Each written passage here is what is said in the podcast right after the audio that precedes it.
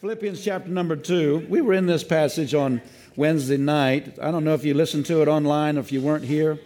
Maybe uh, some of you listened to it, but we want to get back into this. the Lord put this in my heart about marriage. You can apply this to any relationship, of course, but you can certainly apply it to marriage. He said, If there be there, verse 1, I'm sorry, there be therefore any consolation in Christ, everybody say there is. There is. If any comfort of love, say there is. There is.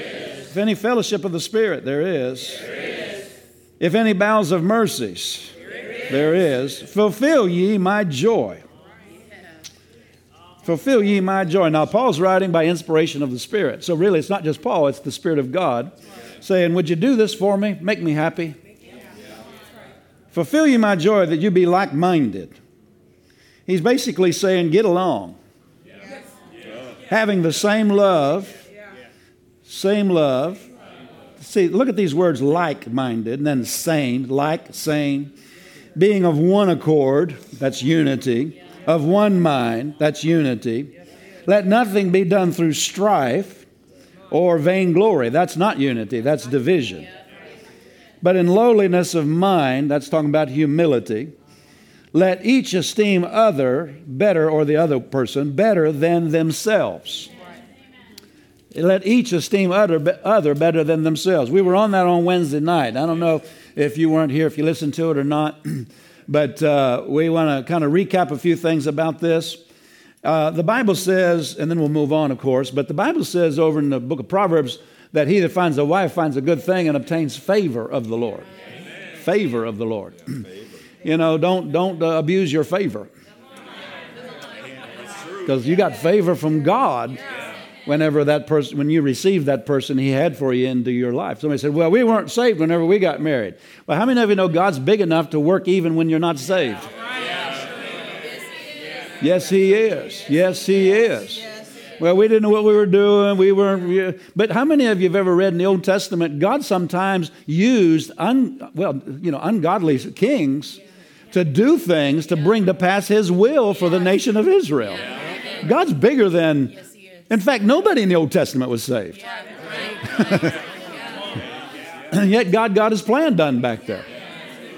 So I believe you, you shouldn't use that as an excuse. Well, you know, we probably never were meant to be together. All that does is undermine your faith. It's just a lie of the devil. Amen. Look what they did. They came in with you. They're hungry with you. They're walking with you. They're hungry for God with you. You know what I'm talking about? So, but anyway, um, you, you obtained, he that finds a wife finds a good thing and obtains favor of the Lord. Favor means, it's the same word we get our word grace from. Yeah. So, really, there's grace for marriage. Yes, that's good. Whew, thank God for that, because we all need the help, all the help we can get. I heard a guy say one time, forget this two wives thing. I'm just, you know, need to take care of this situation where I learn how to be married to one. Amen. Well, um, so there's grace. Say there's grace to be married. I'm not talking about now. I'm talking about in the Old Testament, they had more than one wife. Not talking about some weird dude today. All right, we're, we're off like a herd of turtles today, aren't we? but grace, there's grace to be married. You need to believe that. You know what grace is? It's His help. We find at the throne of grace we obtain mercy and find grace to help. Grace is His help. And uh, we need help. Yeah, we all do. We need help. You're not, if you, if you have help, you're not on your own. If I said, let's, uh, let's gather up all the chairs, we're going to clean the carpet this week, you know, and let's gather up all the chairs, and, and, and, and, and I started picking up chairs and nobody else picked them up, I don't have any help. I'm on my own. But if everybody jumps in or half the congregation jumps in, ah, that goes a lot better. I'm not on my own, right? And so that's the thing you need to know about marriage that you're not on your own. And the, the, the really the, when God gave us His Word, He's giving us His He's giving us our answers. Yes. That's His help. And that His help is in His Word, right? And there's there's Word for your marriage. You ever thought about that? We're Word people, right? That was real weak. We're Word people, right? Word, spirit, people, word. But, but uh, if, if there's word for our marriage, then we ought to study marriage. We ought to learn. Well, okay, how does this work? You know, why is mine not working? I'm not saying it isn't, but if it isn't, what, what am I doing wrong? Well, it's not me, it's her, you know. But how many of you know we'll get to that point today, today too? There's help, and there's help in the Word, and there's answers in the Word. There's Word for your marriage, there's Word for you to succeed in marriage. And actually, you can have the kind of marriage to where it seems like people don't even think it's real. It's just that good. Marriage can be good. It can be heaven on earth, it can be hell on earth. But it can be heaven on earth. So, um, there's knowledge in the Word how to be sweet, especially with your words. There's knowledge in the Word about how to be honorable towards one another and uh, love one another. And, um, you know, if you've ever studied the Bible, the more revelation you have, the higher you can go in God. That's just a biblical principle. And there's levels that you can, uh, you can attain, like I said, that people don't even think it's real. now, I don't mean that, uh, that you know, every, anybody's perfect, but you can walk sufficiently in the Spirit to where you're sweet on one another Amen. and kind to one another and build one another up rather than point out each other's faults. And, uh, you know, just be a doer of the word, be honorable towards one another, value one another, even after 35 years. Right? and uh, just be just be your home just have peace and be sweet and no pots and pans flying and no broken dishes. Right? And there hasn't been for decades, you know?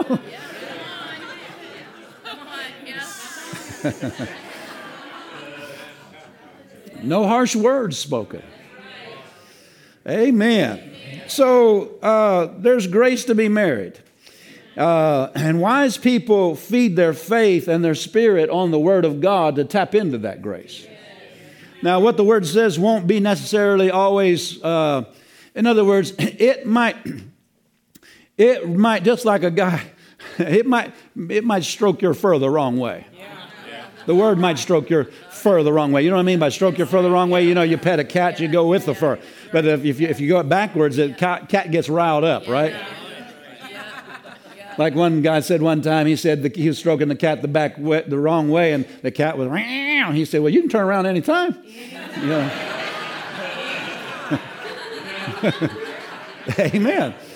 So if my preaching today makes you go, then you can turn around anytime. but you can hear the heart of God here. The heart of God in here in this, in this uh, Philippians 2, 1 through 4. We didn't read verse 4, but 1 through 3 uh, you can hear the heart of God here and uh, how much He wants us to work it out.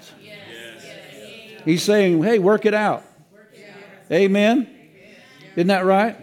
Work it out. Get together. Get along. Amen. I don't know about you. I can't say about you. I would if I could. but I can talk about me. No, I probably wouldn't. But I'm just saying. But, I, you know, Pastor Debbie and I, we, we started out you know, just being fleshly about marriage. Yeah. What I mean by that is just selfish and yeah. fussing. Yeah. We got to the place that it just like, this is so immature. So, such, we're acting like babies. Exactly. We didn't say that to one another, we said that about ourselves. Yes, you know what I'm talking about? It's just childish, it's just fleshy, it's just carnal, it's just always thinking about how I was yeah. treated wrong and me and let each esteem other better than themselves. Does that sound like you know? Look out for yourself in in in, in this relationship. Yeah, I mean, you gotta you gotta get what you can, man. I'm telling you. No, no, no, no, no, no, not at all. Someone said, "Well, marriage is give and take." No, it's not. It's give and receive. Give and receive. Say it out loud give and receive. But if you got two people that are taking, there's nothing to receive because there's nothing being given. Amen. So get, get your eyes and attention off of what they do or don't do or how they treated you wrong or they didn't treat you right or, or whatever. And you get your focus on how am I treating them. Yes. Amen. Amen. Well, well, well, we'll get to, there's a lot we got to get to. You got a couple hours? Man, close the doors, lock the doors. We're going to deal with it. No, I'm just kidding. All right, so you can hear the heart of God here. He's basically, he's basically, you know, fulfill ye my joy to me just kind of sounds like, do this for me, would you? You know what I'm talking about? It's for your own benefit, but it's also for the benefit of a good testimony. Divorce rate in the church should not be the same as the world. We've got the answer. We've got the love of God shed abroad in our hearts by the Holy Ghost. And divine love is not selfish. So we ought to be able to work things out. Well, anyway, I'm going to preach no matter how those glares come back at me. So you can hear the heart of God here. Um, I don't know if we've quite uh, thought right about strife. In other words, how much God hates it. Proverbs 6 16 through 19 says there's six things God hates, yea, seven are an abomination to him, and he lists them. The last one is he that sows discord among brethren. That, and uh, that's strong language. I hate it, and it's an abomination to me. Amen. And so it displeases the Lord because where there's division, remember Psalm 130, what is it, 133? 131? No, I can't remember. But uh, he said basically there's, uh, where there's unity, how good and how pleasant it is, brethren dwell together in unity. It's like the ointment. And then he starts talking, talking about the anointing flowing from the top of that to the bottom of that. And he's saying that, that there the Lord commanded the blessing. I tell you, this, this issue can be why people are struggling financially, struggling to receive something from God. Not because God's holding out, like, well, bless God, I'm not good. No, it's because, you know, 1 Peter 3 7. Go over there real quickly. 1 Peter 3 7 is talking about marriage. Well, actually, he's talking to the husbands in the marriage. He said, Husbands, dwell with your wives according to knowledge. One translation says, with an intelligent recognition of the marriage union. So, us husbands shouldn't be ignorant about marriage. We should get biblical knowledge. Psychology changes every 10 years. They, yeah. they, they think they were right and then they find out they were wrong. So they go, so don't forget that. Forget, get, go, go find out the, the one who made yes. husband and wife right. and ordained marriage. Yes. Yes. That's one thing that's ordained of God. Yes. And uh, find out what he has to say about that's it. Good. That's good. Amen. When was the last time? Don't raise your hand. but when was the last time you got a series out on marriage and just meditated on it or fed on it? Or just studied Bible verses about marriage. Amen. Yeah. I mean, a lot of people get, spend more time preparing for their driver's test than they do, you know, to prepare to get married. Shouldn't be that way. We should be word people concerning our, our marriages. And listen, sometimes it'll slap our baby and call it ugly, but that's just that's it. If it's ugly, it's ugly. Yeah, for real. We'll be looking in the mirror and we'll say, "Boy, that's ugly." Wait a minute, that's me. Yeah, come on. Yeah. Amen. Don't read your Bible looking for your wife's verses. Come on now. All right. Yeah. Or if you're the wife, looking for your husband's verses. Yeah. Yeah. Read your Bible looking for your verses. Right. Yes. Well, if she'd do her part, I'd do mine. Well, you notice she's saying the same thing. So both of you are waiting for the other one to initiate this thing. Yes, and we'll get on that later too. My goodness, I'm already feeling mean on the devil. But so 1 Peter 3 7, husbands dwell with the wives according to knowledge, giving honor, giving honor unto the wife as unto the weaker vessel, not, just, not, not mentally or anything, physically, unto the weaker vessel. The vessel's the body. Um, at least from the, you know, hips up.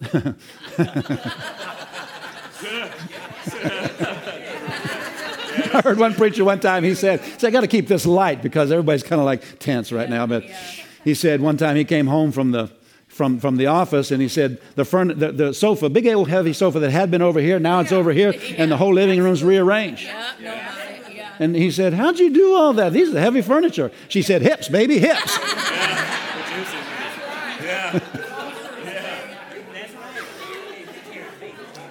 anyway, we digress. He that would. Husbands, dwell with your wives according to knowledge, giving honor unto the wife as unto the weaker vessels, being heirs together. That's our scripture for marriage. Remember, we always go to that one. Heirs together of the grace of life. Now, notice, lest your prayers be hindered. Or you can hinder your prayers by not walking in love, or he mentioned honor, not being honorable towards your spouse.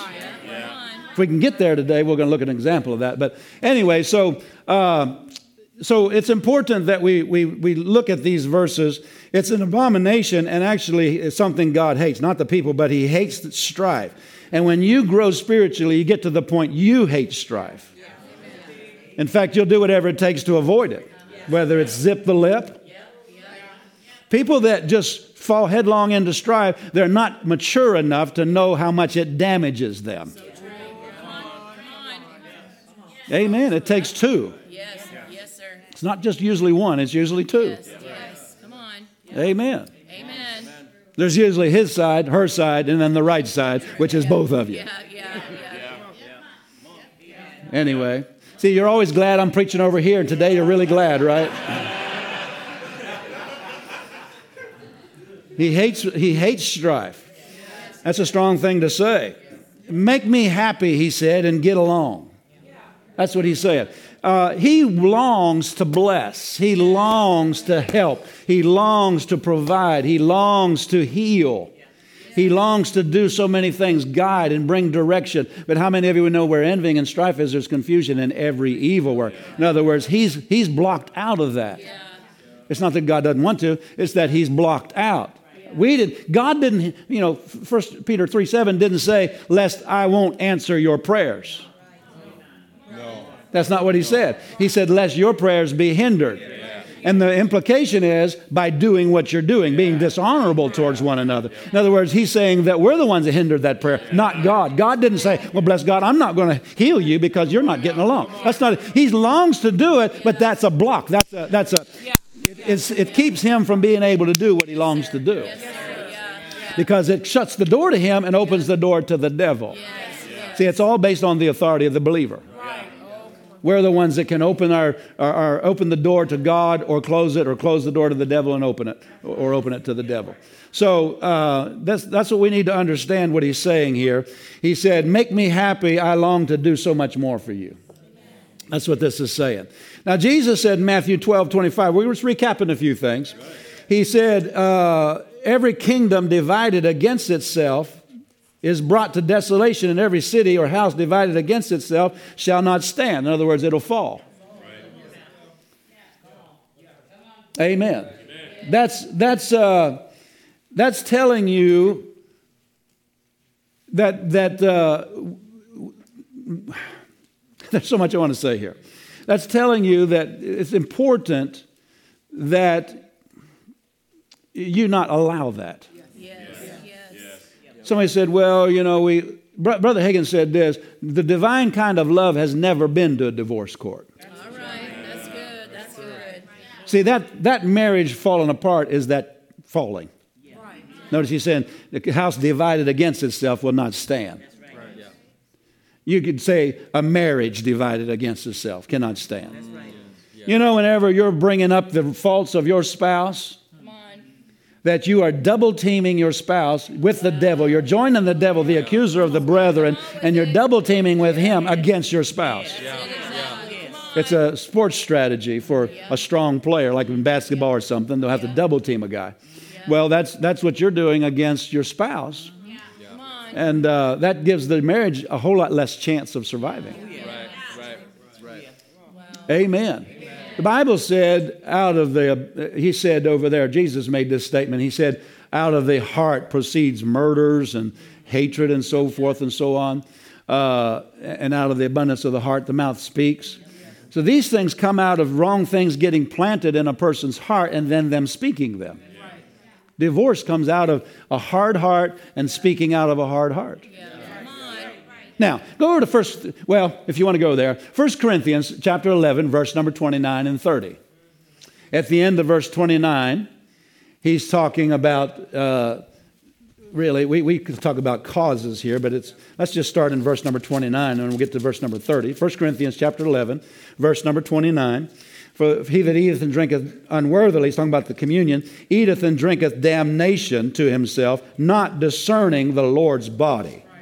Now, that could be that, that that physical bread represents the body was broken for your healing, or the context is no doubt. You read the whole verses before and after, the whole chapter, chapter number 11, and you'll find he's talking about the body of Christ, meaning other members of the body are brother and sister in Christ.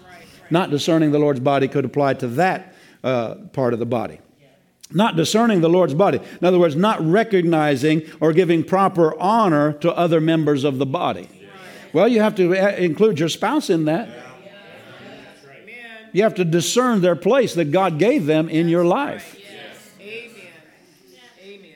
And then he said, For this cause, because of not discerning the Lord's body or not properly honoring somebody else in their place in the body, for this cause many are weak and sickly among you, and many sleep. Now, eh, you could say that's true about physically, sleep means dying prematurely. You could say that's true about the physical body, or you could say that's true about marriage marriages don't just start out just bam in the divorce court. They get weak, then they get sickly. And see, it's a progression. You notice the progression in that verse weak, sickly, and then die prematurely, we would say. Many sleep means die prematurely. So marriages go through the same progression. They get weak and they get sickly, and then they die. That's called divorce. They can, they don't have to. I'm saying they can. And we need to, he, he said there's a cause for these things. Am I still in the right room this morning? There's a cause for these things, and he's basically telling us that uh, we need to discern the cause of why our marriage is weak or our bodies. It could be anything. But our marriage, let's apply it to marriage. Why our marriage is weak, sickly, or dead or dying. Amen. Well, put that verse together with Mark 11, verse number 12, where Jesus cursed the fig tree. Are you out there? Yes. Jesus cursed the fig tree. That means he, he demanded it die. He, he spoke words.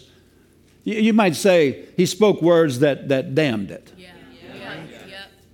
Right? I don't mean that he said GD or anything like that, but you know what I mean? He, he, we, we use the, we use the word damned it to, you know, as a curse word, right. but it means it's a short form of the word condemned. Yeah or pass sentence, pass a sentence on it. Jesus damned it, meaning he condemned it. He passed a sentence on it. He said, No man eat fruit of thee hereafter forever. Well, he did that to the fig tree, and but you can do that to your marriage by talking ugly to one another. Am I still in the right room this morning? Uh, you can talk ugly to your spouse and kill your marriage, just like Jesus killed the fig tree. you can be pointing out their faults all the time. Are you still there? Uh, but and you can kill your affection for one another. Anybody ever ever? Well, don't raise your hand, but t- t- how many of you know we've probably all probably done that? And thoughts start filling your mind. When you speak ugly to one another, thoughts start filling your mind. The devil jumps on that and he's going to move on that to make your effect to, to rob your affection for them? And it came through words. Wrong words.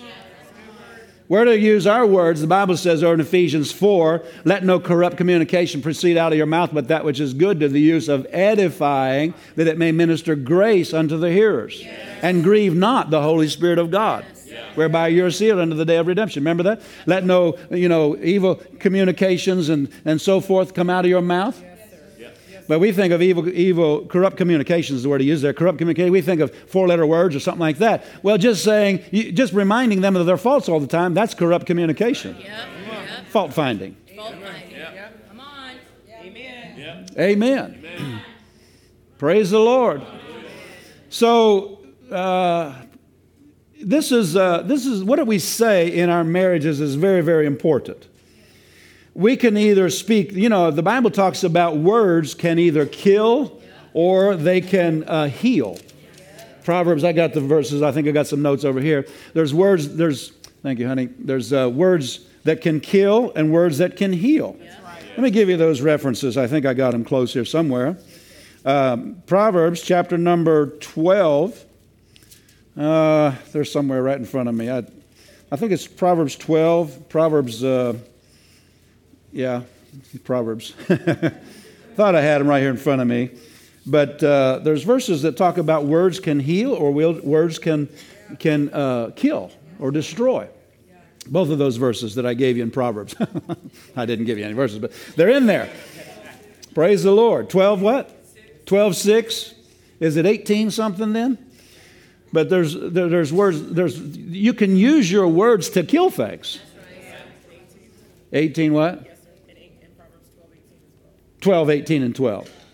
Okay, so, so look those verses up and, and realize the importance of your words. Whenever you're saying the wrong things, you're killing your marriage. Yes, come on. And you're killing your affection for one another. Yeah. And then people say, well, we just don't love each other one, one another anymore. Well, of course not. You killed it. It wasn't God that did that. It wasn't even the devil that did that. You did that.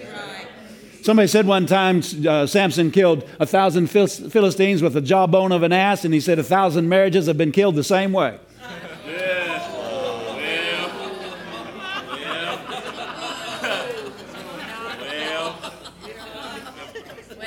It's just dumb to kill. You know, the Bible said, let what God has joined together, let not man put asunder. You could put at the end of that verse. You might want to write in your Bible, put at the end of your verse, that verse, dot, dot, dot, with words. Yeah. With killing words. Come on. Wow. That's real good. Amen. That's, that's how these things, that's how we get separated. That's how we grow apart. How many of you know you keep saying, uh, reminding your spouse of all that you really appreciate about them? All that they are a blessing to you in. And you, you just overlook everything else and you keep saying that. Yeah. Yeah. All of a sudden, you know, those good old feelings start coming back. right?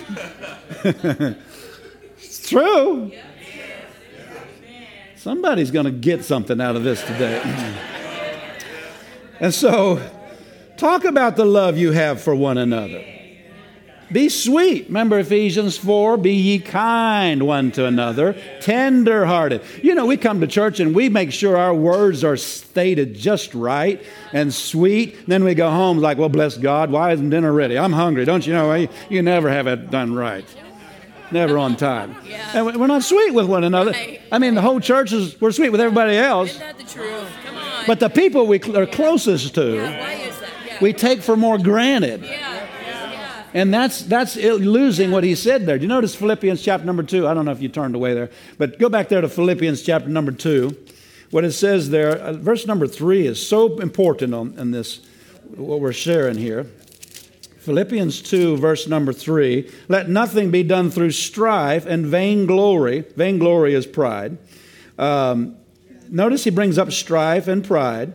Then he said, But in lowliness of mind, that means with humility, let each esteem other better than themselves. So he's talking about strife, and he said it comes out of not esteeming one another anymore. Not va- that, that's another word for valuing or uh, on, it's another word for honor, really.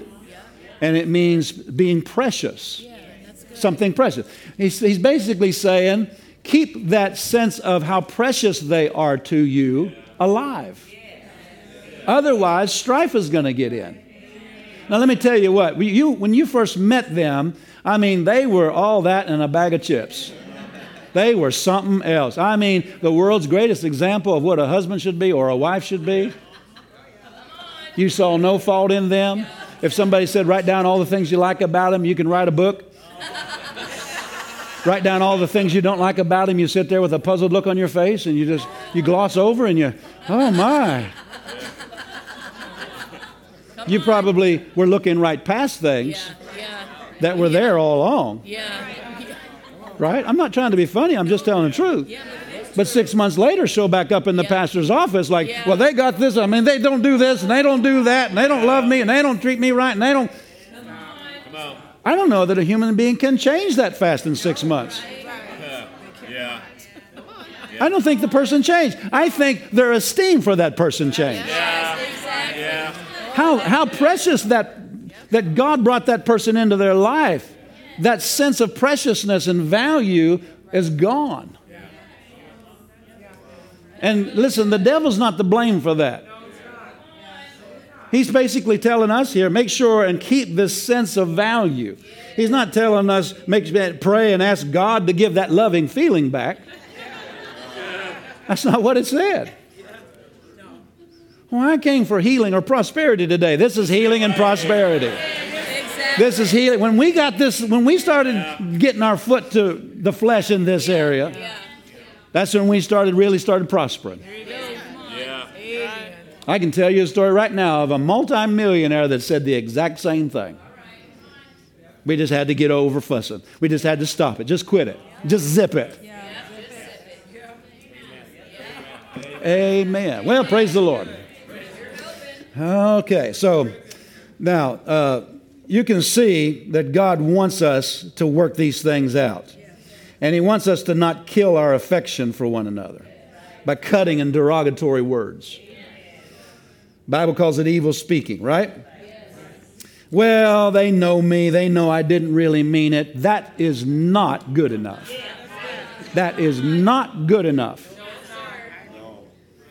The fool just lets things fly and then later acts like it doesn't really matter. They have the idea those words have no effect. They do have an effect. Yes, they do. Yes, sir. Amen.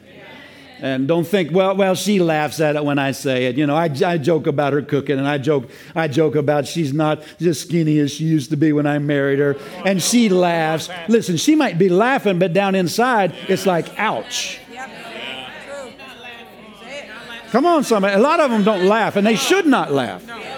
But I'm saying, you know, out of everybody having a good time, sometimes the wife, that's not that's not okay. Thank you. You're not okay just if she laughed. Exactly. Come on. Come on. It's not funny. It's not funny. Thank you. Say it. Yeah. Yep. Not funny. Not funny. And anybody that laughs ought to just stop it and just look at him, just stare him down.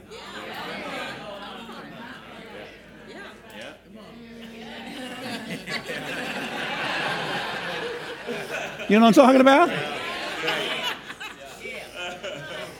Not him, but. Amen. The Bible says, and Jesus said, we're going to give an account for every idle word that proceeds out of our mouth. Isn't that right? We're going to give an account for every idle word. The word idle means non productive. In other words, they weren't edifying. We're going to give an account at the judgment seat of Christ. They didn't build that person up, they didn't build up their faith, build up their self esteem. Um, I thought, I thought it was interesting. I was meditating on these things years ago. That word over there in Ephesians 5 talks about husbands love your wives, so forth. And then it says to nourish and cherish them. Look at that word, nourish. Nourish. There's something in the inside of a woman. This is two ways, but he's talking to the husbands here. There's something on the inside of a woman that needs to be nourished. And we emphasize the spirit, and rightly so. But how many of you know we need to learn to be to nourish the soul just as much as the spirit? Yes, sir. Amen. Amen. Amen. Yeah. You know I'm preaching good because you're saying I'm preaching good. Uh, nourish. Look at that. Nourish. Build up. You know, you're, you're, you're a woman of God. You're, you're, you're faithful. You're a blessing. You're, you're such a, you're such a um, you know, help and a, and a blessing to the kids. Or I really appreciate how you did that or took care of that. And, and I thank you for, you're such an encouragement to me. And you're so, you're, my, you're temper to my steel, you know, and just, or whatever. Just, dear Lord. The Cold War will be over within 30 minutes. Come on. Come on. Yeah. Yeah. Seriously. There's too many good things that are left unsaid, Yeah. Yeah. and there's too many wrong things that are said. Yes, yes, that's it right there. Yes, sir. Well, they know it. They know I appreciate them. It's not good enough. Right. Well, I said it yesterday. Not good enough. Yeah. Does God ever reassure you and reaffirm His love for you? Yes, he does. He doesn't say, "Well, I told you when I when you when you got saved that I loved you." That's not good enough, that's right. It's not. right? He, he just does it over and over again. Yes, he just sir. Yes, sir. Anyway. Okay. I, I, can you, I can feel the conviction in my own life. I trust it's getting. Every idle word, we're given account for it. Words are powerful, they create, they destroy. Amen. You can't just shoot off at the mouth and let the enemy pop anything in your head that you just say and be okay. Amen. Amen. You can't just, anything you feel, just let it come out your mouth. That's what a lot of people are living by. They're living by feelings.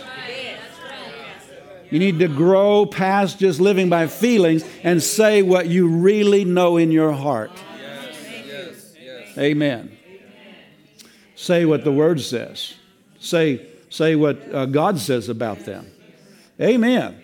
People are being damaged uh, and hurt and destroyed through words, and somebody's going to give account for that.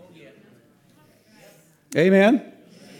So it's important. Praise the Lord. Now let's go over here to, uh, let's look at Philippians again. Maybe you're there. Philippians 2 3. He's talking about strife, and he said it comes out of not esteeming one another properly. Amen. Now you can you can uh, you know you know where strife comes from. Strife is basically it comes from pride and selfishness. That's the basic nature of the flesh. Now I know this might not get a lot of hits on YouTube, but this is just the facts. We're not here to get hits on YouTube. We're here to really have help, help people's lives. Strife is basically comes out of the nature of the flesh, which is selfishness and pride. If you look at 1 uh, Corinthians 13 and talk about, you know, he talks about love is patient, love is kind. Remember the, the resume of, of love there that he gives, verse 4 through 8. 1 Corinthians 13, 4 through 8. He addresses pride and he addresses selfishness. He said, seeks not its own. That's addressing selfishness. Is not vaunted and lifted up in pride. He's, he's addressing the basic nature of the flesh. The love of God was shed abroad in our hearts, not our flesh. So, to really succeed in marriage, we're going to have to walk in the nature of our spiritual nature rather than the nature of our flesh. It's, it's, it's real simple. But um, so there's times whenever we're, you know, well, you don't do this to me, or you said this, or you hurt me, or you, whatever. And that kind of thing has a lot of, if you examine what we're doing, we're talking about how it affected me, how it hurt yeah, me, yeah. How, how you made me look bad, how you, and me, me, me is the emphasis. Yes, yes. What is that? Selfish. Selfish. Yeah, yeah. Say it out loud. Some of you are afraid of it. Say it out loud. That's selfish. selfish. It's thinking of me. You should basically live unconscious of you. Well, that went over real big. Come on. basically live just just what can I do to be a blessing to somebody else? Thinking about yourself and what I need and what I want and it's always me, me, me. It, it, it sets you up to be disappointed over and over and over again. And then you go watch a Hollywood movie and you're crying not because it's romantic, you're crying because we don't have that. Yeah, come on. Come on. Yeah, yeah. And I've been so deprived and I'm sad because we don't have that. Let me give you let me let me let you in on a little insight. They don't either. They're actors. Yes. Playing and acting out a part. The director says, cut. And they go back to their trailer, drink some Perrier water, and talk to their ninth wife.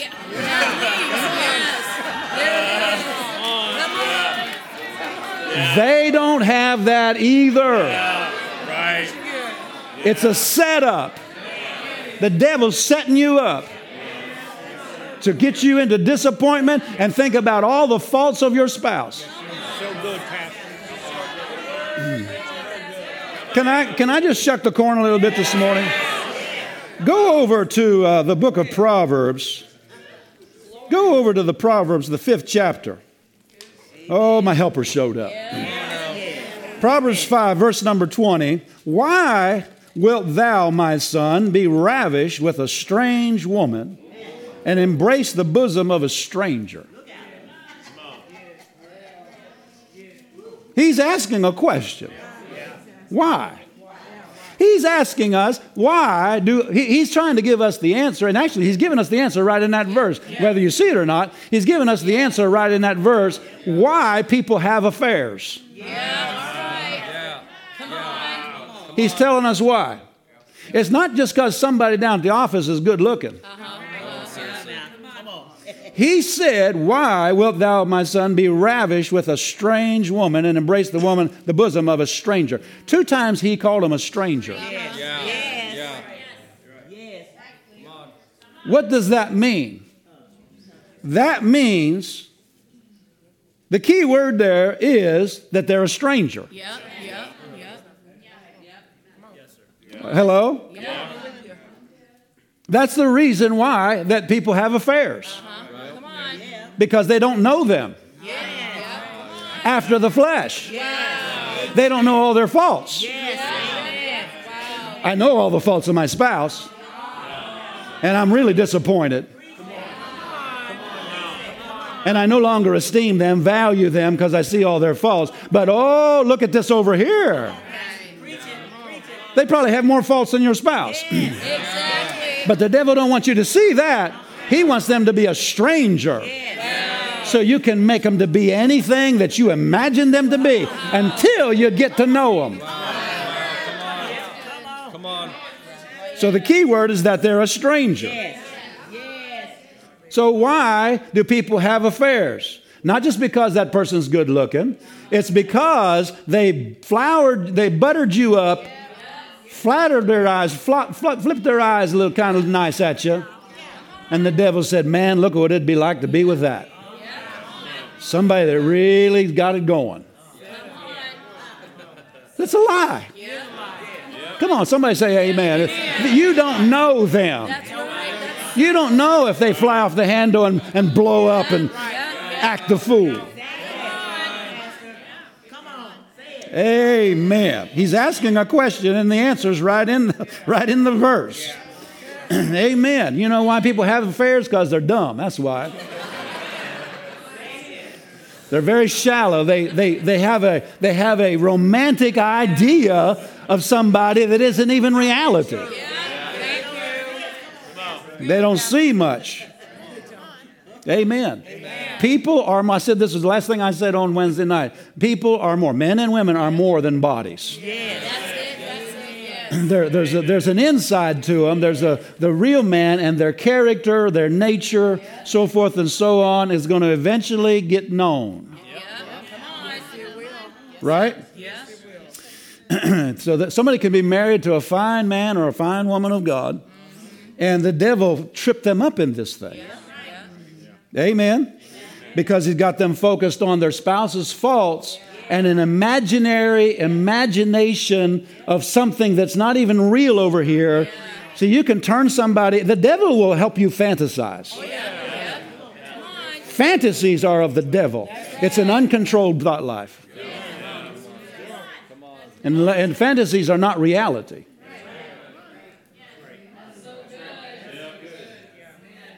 Amen. Praise the Lord, Pastor Jay. Somebody's getting some help here this morning. The devil will lie to you about your spouse and say they got this fault, this fault, and this fault, and then somebody down at the office just pays you a little bit of attention, or just appreciates the work you do, maybe maybe even on a work level, and the devil will start talking to you. Somebody appreciates me. I don't get that at the house. Wow. Come on. Somebody's giving me a little bit of attention. See, affairs are not just physical, they're emotional. Yeah. Yeah. Yeah. So true. And so, you know, you tend to, when somebody gives you a little attention or gives you a little affection or, or points out your, your, your, your, your accomplishments or your abilities or how good a job you do or whatever, and maybe they start going a little bit further, you know what I'm talking about? That's a setup. Especially if it's the opposite sex. Somebody you don't know, and the devil will start calling, I don't get all that at the house. I mean, I hear at the work, they really appreciate me, and especially Miss So and so over here. She's uh-huh. really special. The devil starts setting you up. Yeah. Yeah. Come on. Tell your neighbor he's preaching better than your amen, and that's for sure. So they can be married. A person can be married to a, a, a fine person, just a fine work, you know, child of God and loves God, and been faithful to him. You know, maybe they got faults. Welcome to the human race. But the devil wants you to see those faults. He, want those, he wants those to be the only thing you see. and you forgot that you picked them. You know what I'm talking about? There was something in them that you liked, something in them that was attractive. So tell your neighbor, Amen. Praise God. So the devil doesn't want you to see all the bad stuff in that strange woman, strange man down there. Strange means you don't know them. They're a stranger. Amen. Maybe they, they really are ugly on the inside. Amen. Praise God. So he wants you to see all the bad stuff and talk about all the bad stuff in your spouse, and then he wants you to fantasize about all the good things in somebody else, which you don't even know them. Praise the Lord. And the enemy comes along and tries to get you to look at somebody you see and you don't even know, and that's the beginning of the fantasy. That's the beginning of the affair. You can have an emotional affair long before you get in bed with somebody. But all this could be fixed if we would just keep talking, spouses to one another, keep talking about how much we appreciate about each other. Huh? Ain't nobody better my sweetheart. Ain't nobody, she said it. Ain't nobody better than. Listen, you ought to make it hard for them to get, for some, uh, some other woman to get your man, Yeah, amen. Yes. some other man to get your wife. She needs to be treated so well, and he he needs to be treated so well that he keeps thinking, why on earth would I go down to that? Yes. Hey, glory to God. Thank- amen. So that's really ignorance. It's foolishness to compare somebody that you don't even know to somebody that you do know. How can you compare what you don't know to somebody you do know? That's foolishness. Amen. Praise God. So hold one another in esteem and keep pointing out each other's, uh, uh, uh, you know, what you appreciate about them. Praise God. So um, this is easy when you're first dating and you see no fault. But you have to maintain this. You have to you keep keep being appreciative. Keep esteeming. That's we're all back. We're just getting this all this out of this word esteeming one another. That means valuing one another, counting as precious. Hallelujah. Well, uh, the other the the, the um, somebody said, well, they changed. I highly doubt it. Sometimes that's a little bit true. But still, that doesn't mean we stop doing what the Bible says. Amen. Keep talking about the good things. Love pulls the best out of other people. Amen. It just draws the best out. Yes, amen. That's how you can do that by what you say, what you keep emphasizing. Hallelujah. Well, are you still glad you came? Now, when it comes to wives, 1 Peter 7, uh, uh, excuse me, husbands, 1 Peter 3 7 says to give honor unto the wife. When it comes to the wife, it tells us, it tells the wife back here in Ephesians 5 33. We looked at this on Wednesday, Ephesians 5 33. Nevertheless, let each let every one of you in particular so love his wife, even as himself, and the wife see that she reverence her husband. Reverence is not a word we would use today because we kind of apply that to God, but it means to give respect. Respect. So it's the same thing. It's talking about both ways. There's to be honor from the wife to the husband and from the husband to the wife. There's to be honor, respect. There's to be appreciation and valuing between one another. This is a big issue. So God, God was smart. He knew what some of the main issues in marriage were going to be, and He said to both husband and wife, "Do this. Do this." Now that's that that explains that verse over in First Peter where it talks about uh, that uh, Sarah obeyed Abraham, calling him Lord. We make jokes about that, but that's not something to joke about. That's our that's our Bible, right? It's not about like bowing down or something or him being a god. That's, that's not what it's talking about. It, it is a term of respect. That's what it comes back to. It's just about respect. But it goes both ways, Yes, amen. right? Exactly. So the Amplified says, I don't know if you wives can handle this, but I didn't write it, so I- I'm, I'm scot free today. I, I can get out with, get out with my life. Um, the Amplified Ephesians 5:33 let the wife see that she respect and reverence her husband that she notices him Has anybody meditated on this one? Regards him, honors him, prefers him, venerates, esteems him. See, these are words honor and esteem. These are words, same thing. And that she defers to him, praises him, loves and admires him exceedingly. Praise the Lord. Thank you, Jesus. Well, if he would love me like the, Jesus loved the church, I'd do that. You're in your wrong verse. Go to Ephesians 5. You're in Philippians, right? Just back up a couple pages. Ephesians 5. Notice what it says. Let's start reading in verse number 21. Uh, submitting yourselves one to another in the fear of God, all of us to one another. And he said, Wives, submit yourselves. Okay, so now he's going to get into the verses that the husbands jump on. But the very first word in that verse tells you you're wrong for jumping on that verse. God is not talking to the husbands there. He said, Wives. So he's talking to the wives, telling them what to do. Listen, husbands, this is between her and God, and she's an adult, and that's not your place to be preaching that to her. You're in your wrong verse. So when he says wives, then us husbands ought to go, okay, we'll jump over that. What's he saying to the husbands? Somebody said that's foolish. No, it's not. It's you doing your part. Come on, somebody.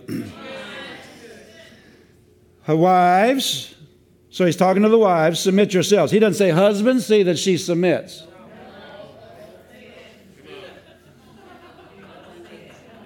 In other words, you keep bringing it up that she needs to submit. You keep talking about that verse to her. He said, You're out of order. He's saying, he's, he's, he said who he's talking to in the first word Wives. Right? So this is between her and God, husbands. Bozo. It's between her and God.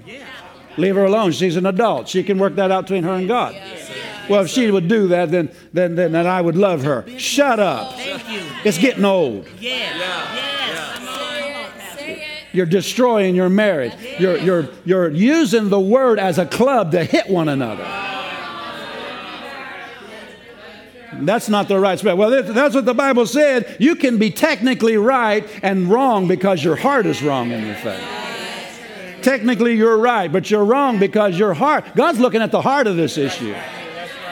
And your heart is not focused on your job, Bubby Dub.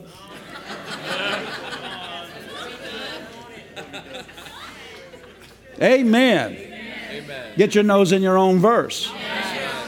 As long as your nose is in that verse, you're not focused on doing your part.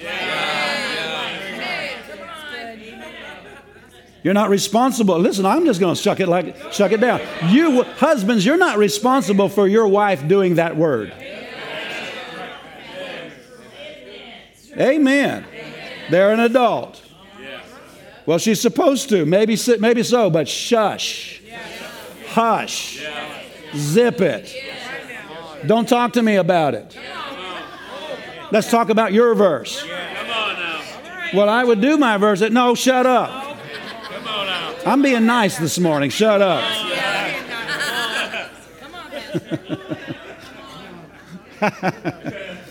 Amen.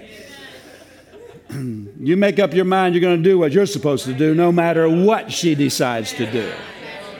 Brother Hagin made that statement about walking in love. He said, I'm going to walk in love no matter what anybody else does. I'm not going to stand before you. This will not fly at the judgment seat of Christ, where he, he asks you about the way you treated your spouse, and, he, and you go, Well, she didn't, or, or, or he didn't. Do you think that's going to fly with the Lord? That's an excuse. That's a cop out. Yeah. Amen. Amen. We'll see if the crowd grows Wednesday night. Amen. You make up your mind you're going to do what you're supposed to do no matter what they do, no matter what they're supposed to do. The devil will bring you verses. Did you know that? He'll bring you verses. He'll quote the word. He quoted the word to Jesus, and he'll keep quoting, husbands, he'll keep quoting this verse about what the wife is supposed to do. He'll keep bringing that back to you. But that verse is none of your business. Okay, I'm going to say it over here. That verse is none of your business. Can I just say it like I want to say it? Yes, no man wants a daughter for a wife. Not a strong man. He doesn't want a daughter for a wife. And no strong woman wants a son for a husband. What am I talking about? Like a child. Amen. You, you, you, no man wants a, uh, a daughter where he's got to train them. You know what I'm talking about? Teach them like a child. And you're not to treat your wife like a child. She's not a child. She's not your daughter. You're not training her up. Let God work with her. Amen. What are you doing? Are you praying for her? No, I'm just trying to talk to her. Well, then you're on scripture on two sides. On scripture by opening your zip and, and, and talking to her. Well, why, why did I say that? And you're, you're, you're unscriptural and not talking to God, praying for her. Amen. Your husband's not a little boy you got to teach him and tell him what to do. You don't treat your husband like a child. Your wife is not your little girl. You don't treat her like a child. You're both adults. Well, she's not doing the word. Well, then you do the word. Especially the husband. My goodness, you're the lead in this thing. Both of you are kind of waiting for the other to do the word. The husband really is the main one responsible to take the lead in walking in love when the other one won't. And the wives all said, That's right, I'm going to tell him that. Out of order. Pastor's supposed to tell him that, not you.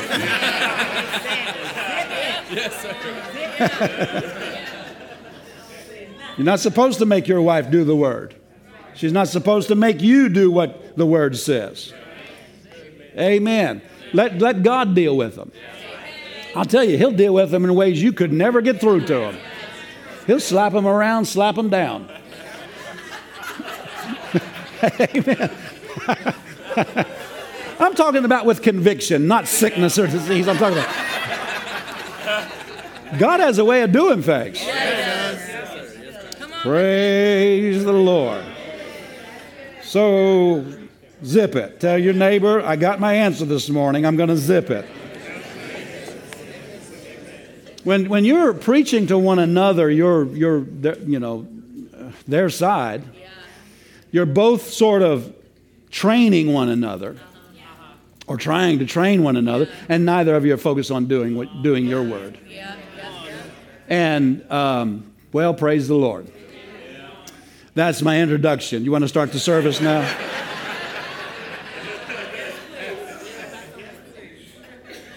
Proverbs 30, verse number 15 says, The horse leech hath two suckers, saying, Give, give. That's not one you have on your refrigerator. Proverbs 30, you better get a hold of it. Proverbs 30, verse number 5. Listen, we're laughing, but I'm so I'm completely serious this morning. You better look at that verse. And if you have never looked at it, Proverbs 30, verse number 15. I think I said 5. It's verse number 15. The horse leech hath two daughters crying, Give, give. There are three things that are never satisfied, yea, four things, and say not, the say not is enough. And he talks about the grave and so forth. Um, but I just, when he says the horse leech has two daughters crying, Give, give, have you ever seen a leech? Maybe yeah. they'll, they'll take a close up picture of it. It's got those two fangs that gets a hold of the body and starts sucking. So you could say the horse leech has two suckers yes. crying, Give, give. Yeah. And it never gets enough. Just more. I need more from you. I need more from you. I, you're my host. That you're what's keeping me alive. And that's the way people are in marriage sometimes. You, ha- you don't have two sowers, you have two suckers. Well. Sucking the life out of one another. Yeah. Man, oh man, this has been good preaching. I'm telling you what. I'm not giving the glory to myself, I'm giving glory to God. He gives us utterance, doesn't He give us utterance? We, we pray for utterance. Watch out when you pray for utterance. you know. So when you got when you got two people saying, "Give me, I need, give me, I need, give me, I need," there's nobody giving, but just everybody's taking.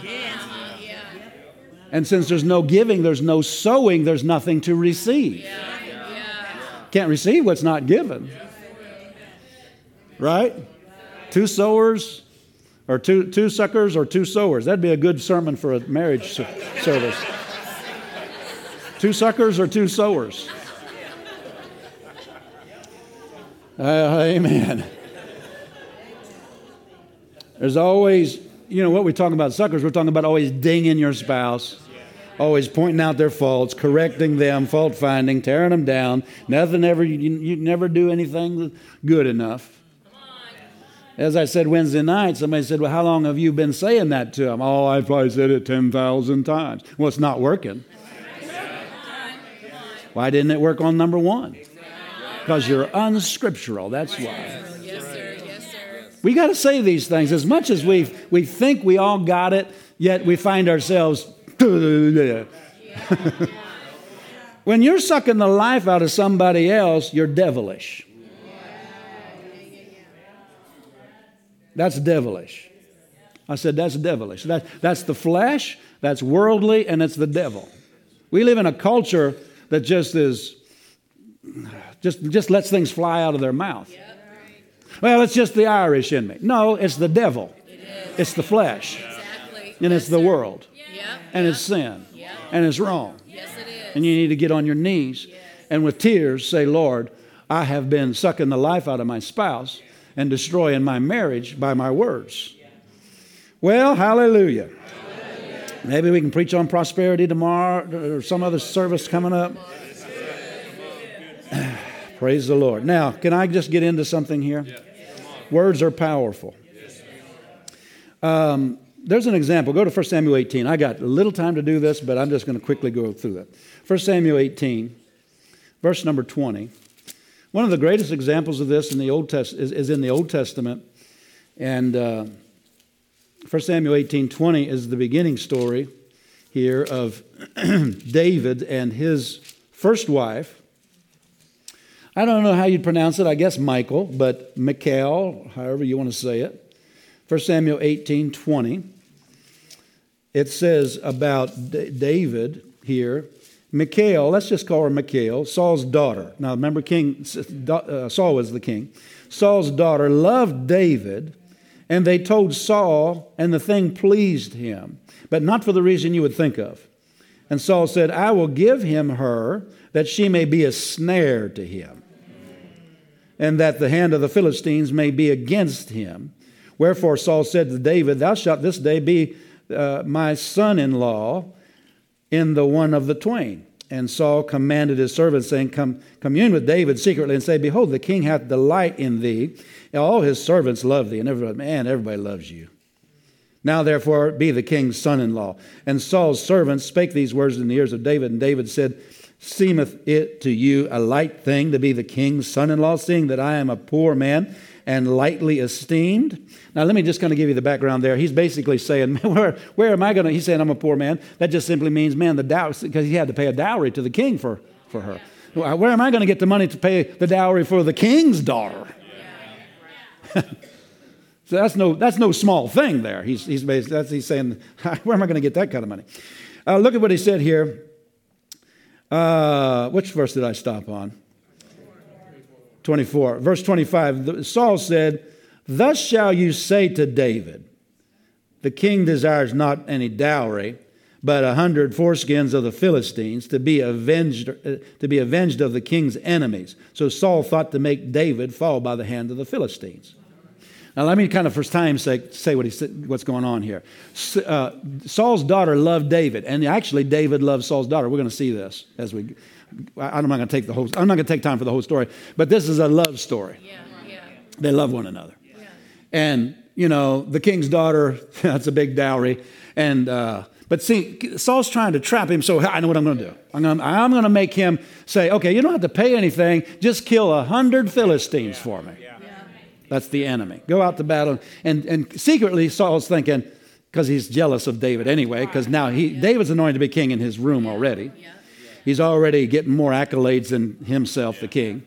And he's jealous of him. He's fearful of him. All of it. He said, okay, here's what I'll do. I'll just make him go fight for 100 Philistines, and surely somewhere he's going he's to get killed. That's what David, uh, that's what Saul was trying to do, trying to get rid of him. And David went out and killed twice as many. Came back and said, Where's Michael? Michael, however you say it. Yeah. Well, he's given, he's given his word, so he's got to he's got to keep his word. Are you still following me here? And this is a love story, and if you go through the whole story, um, uh, you know, it'd be a good movie, wouldn't it? And so he had to allow it, but then you go through the 19th chapter. For time's sake, we won't read it all. But David is, is or Saul is getting more and more uh, worked up about David and trying to kill him. And Saul's daughter, Michal, try, helped him escape one time.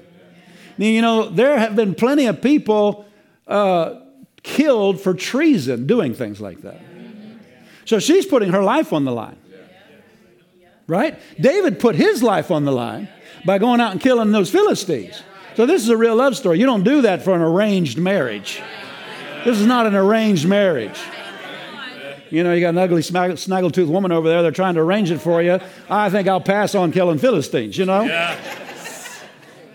Come on. Come on. Yeah. Come on, somebody. We're, I'm not, we're not done yet. We're almost done. So it's a love story. They saw something in one another, they liked one another. So if you find out the whole story, then in the 19th chapter, she put her life on the line. And then over in 2 Samuel, chapter number 3, look at this. 2 Samuel is after 1 Samuel, right? 2 Samuel, chapter 3, verse number 12. We'll start verse 12, read down through verse 16. Now, this is after the whole, you remember, because David was being chased like a dog. Saul was trying to kill him. Remember, he's going from place to place trying to find David and kill him because he's jealous. He's, he's, he's, Saul's lost the anointing. The anointing's on David to be king. He's trying to kill him. All right, so Finally, Saul's killed, Saul's sons are killed, or uh, so, some, some of the uh, family.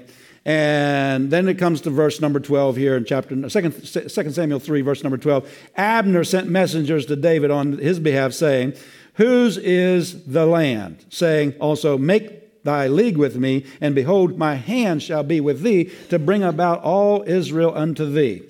In other words, basically, now, I have the power. Abner's uh, a pretty high up guy. He has the ability to, to get everybody's uh, loyalty together around David. And so he said, I want to do that for you here. And he said, Well, verse number 13, well, I will make a league with thee. In other words, we'll make an agreement for you, you make me king. I'll make a league with thee. Uh, but one thing I require of thee, that is, that they shall, uh, thou shalt not see my face, except thou bring first Michal, Saul's daughter, whom thou, uh, when thou comest to, my, to see my face. In other words, okay, fine, but first thing, I want my wife. Because he's on the run. He can't take his wife with him everywhere. He's trying to stay alive, and he's on the run. So he can, you know, he hasn't been with her. And so he said, Okay, it's time to make you king. We'll make an agreement. He said, First thing, I want my wife. Bring my wife. Yes, sir. Yes, sir. It's a love story. He missed her. Amen. They valued one another. So much so that they put their life on the line for one another. Am I still in the right room? Okay, that's the third chapter. And so I, that's, my point is that this is not an arranged marriage. This is a love story. You see what the point is. Okay, 2 Samuel chapter number 6, look at verse number 11. So that's the kind of relationship they had. But look here in 2 Samuel chapter 6, verse number 11. We're almost done. And the ark of the Lord continued in the house of Obed Edom and the Gittite three months, and the Lord blessed Obed Edom and all his household. And it was told David, saying, The Lord hath blessed the house of Obed Edom and all that pertains unto him, because the ark of God, because of the ark of God. So David went and brought up the ark of God from the house of Obed Edom unto the city of David with gladness. And it was so that when that the, they bare the ark of the Lord, and they had gone six paces, he sacrificed oxen and fatlings, and David danced before the Lord with all his might, and David Was girded with a linen ephod. Now, that doesn't mean he was naked, it just means he's, he's stripped that outer kingly garment off. He took his crown off. You know, he's not dressed up like a king and so forth. So, David and all the house of Israel brought up the ark of the Lord with shouting and with the, with the sound of the trumpet. Amen. And as the ark of the Lord came into the city of David, Michal, Saul's daughter looked through a window and saw King David leaping and dancing before the Lord, and she despised him in her heart. Look at that. They had valued one another, they had loved one another, appreciated one another, and very cherished one another, and saw the good in one another, and put their life on the line to get together. But something changed. She didn't want to be in the same room with him. She despised him. That word means, if you look it up, to disesteem, disdain, look down with contempt or scorn as somebody's despicable and worthless, vile, and a low person. David was having a good day. I mean, the church service was going that day. Right? I'm almost done. Tell your neighbor, he's almost done. And he's the, the, the, ark is finally back where it belongs. Remember, it had been stolen by the Philistines. There's a lot, lot of backstory here. But he's bringing in the ark, and the presence of God is coming back to the, to the proper place, and he, uh, he gets happy. And he helped himself. Right? I'm almost done. I know some of you are starting to tune out. I can feel it. So, and, and he's out there dancing with the common people. He's not in his royal garment, all dignified, I'm the king. He's down there getting happy in the presence of God, dancing with all his might. Now, remember, she's the king's daughter. She grew up being dignified her whole life and uh, making sure she maintains that reputation. And she's not liking the reputation that David's given the family. Amen. They had a move of God that day. Now, let's go, go down here to verse number 20. She gets, David comes home and he returned to bless his house, his household. And Michal, the daughter of Saul, came out to meet David and said, How glorious was the king of Israel today. She's sarcastic. This is not, this is not praise, this is sarcasm. How glorious was the king of Israel today who uncovered himself today in the eyes of the handmaidens. He, he wasn't completely naked, he just took that outer garment off. It says he was girded with a linen ephod. He uncovered himself in the days in the eyes of the handmaidens and of his servants, as one of the vain fellows shamelessly uncovers himself. And David said unto Michael, It wasn't for you, honey. It was before the Lord which chose me before thy father and before all his house. See, this same thing caused Saul to lose the kingship. He's too full of himself to keep the kingship. Chose me before thy father and all his house to appoint me ruler over the people of the Lord, over Israel. Therefore, will I play before the Lord. If you look that word up, it means rejoice, get happy, and express it. then he said, verse number 22, and I will be more vile than thus, and will be base in mine own sight and of the maidservants which thou hast spoken of, to, of them, of to them, excuse me, of them shall I be had in honor. Therefore, look at that, therefore, right? You want to circle that. Michael, Michael, the daughter of Saul, had no child until the day of her death. Sheesh. She despised him in her heart. Amen. So David was having, I'm, I'm, I'm, closing, I know I'm going a little long here, but David was having a good day. God was moving, things were happening, the, the plan of God was advancing. He's rejoicing, he's out there dancing. Yes. He doesn't think of his dignity. He's thinking of what God's plan was and what, how it's coming to pass.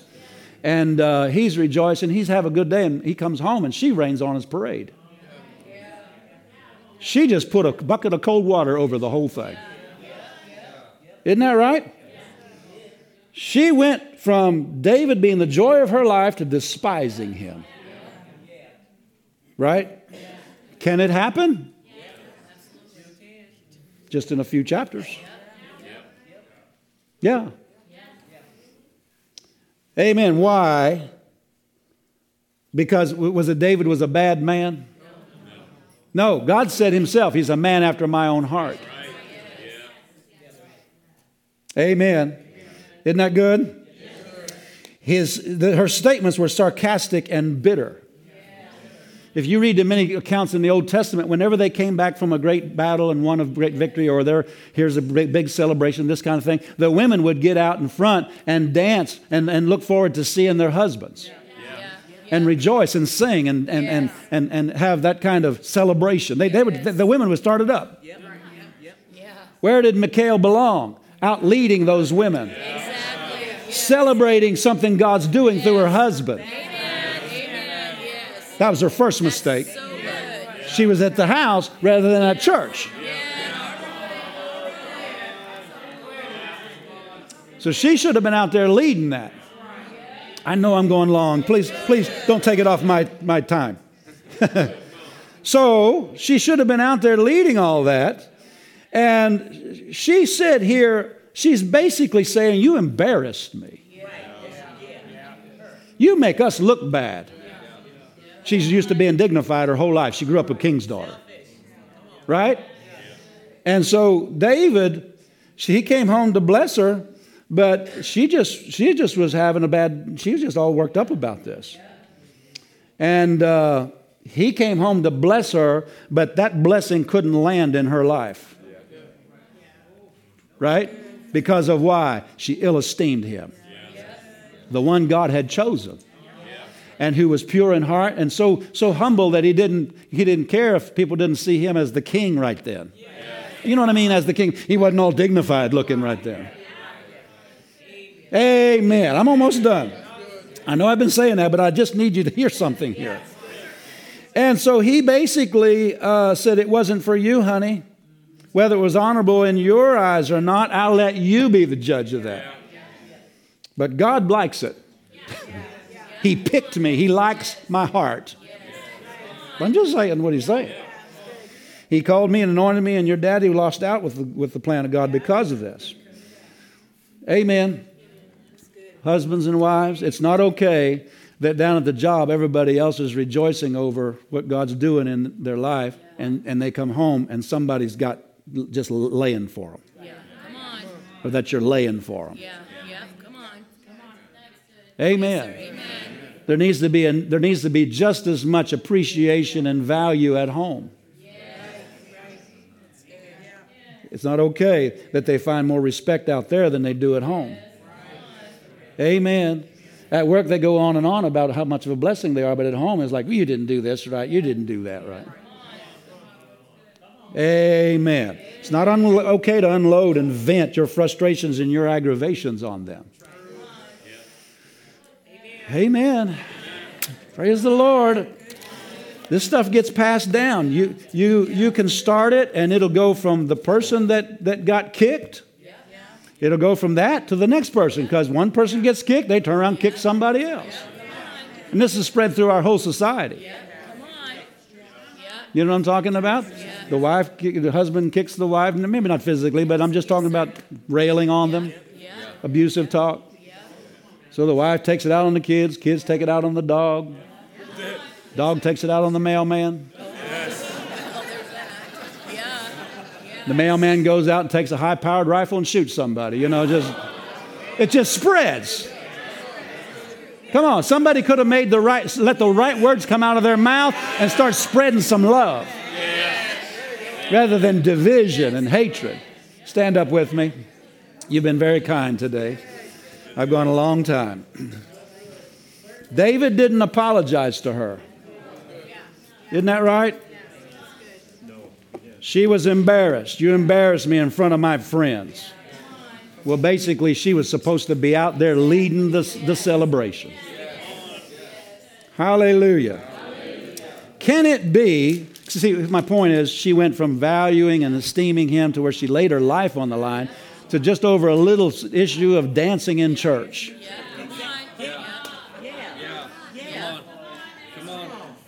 You embarrassed me. See, somewhere along the line, she lost that. This is a precious man. He is. He is a man after God's own heart. She lost that. Now it's all about her and how she got embarrassed. Isn't that right?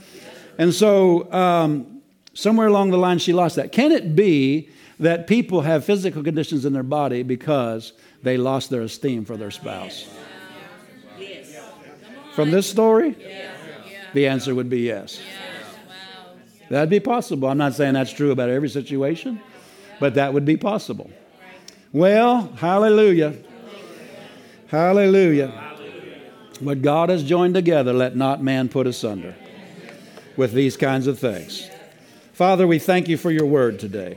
It is a lamp to our feet, it's a light to our path, it opens our understanding. Thank you for mercy. You're a God of mercy. Father, for those of us, Father, Father, probably all of us have missed it in this area one time or another. Thank you for being merciful to us.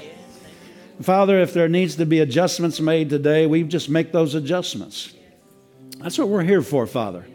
We want to hear what we need to hear. Thank you for answers today.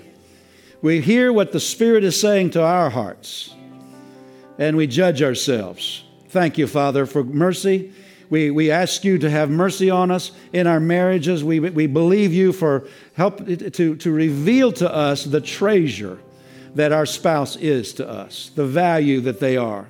Father, you brought them into our lives. You brought them, Father, to, to assist us and help one another, edify one another, build one another up. Father, forgive us in anything we've torn each other down. We repent. We will, we'll make the adjustments right now. In Jesus' name. Amen. Does your heart agree with that? You can say amen to that. Say amen if you can. Hallelujah. Praise God. So uh, these things are, are big deals. I believe they're, they're, they're important, even to our physical health, our prosperity, and so forth and so on. Hallelujah. Hallelujah. Praise the Lord. Well, if you're married, turn to your spouse. If you're not, don't turn to the person beside you.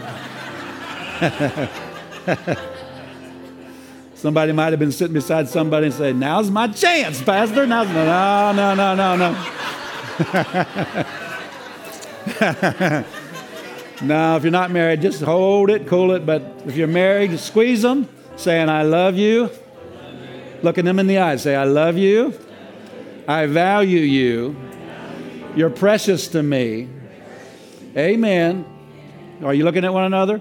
Look them in the eyes. You're precious to me and a very, very valuable treasure. Amen.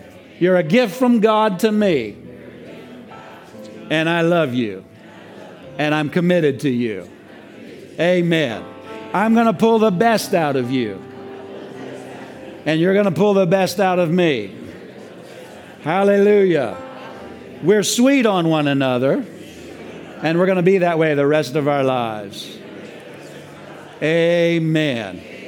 Pastor Debbie and I saw, I don't know, they were in their 80s, a couple down Coralville one day. We used to live down there, walking down the sidewalk, getting some exercise, you know. But they're holding their hand, holding each other's hand. We looked at each other and said, that's going to be us when we get still sweet on one another. Hallelujah.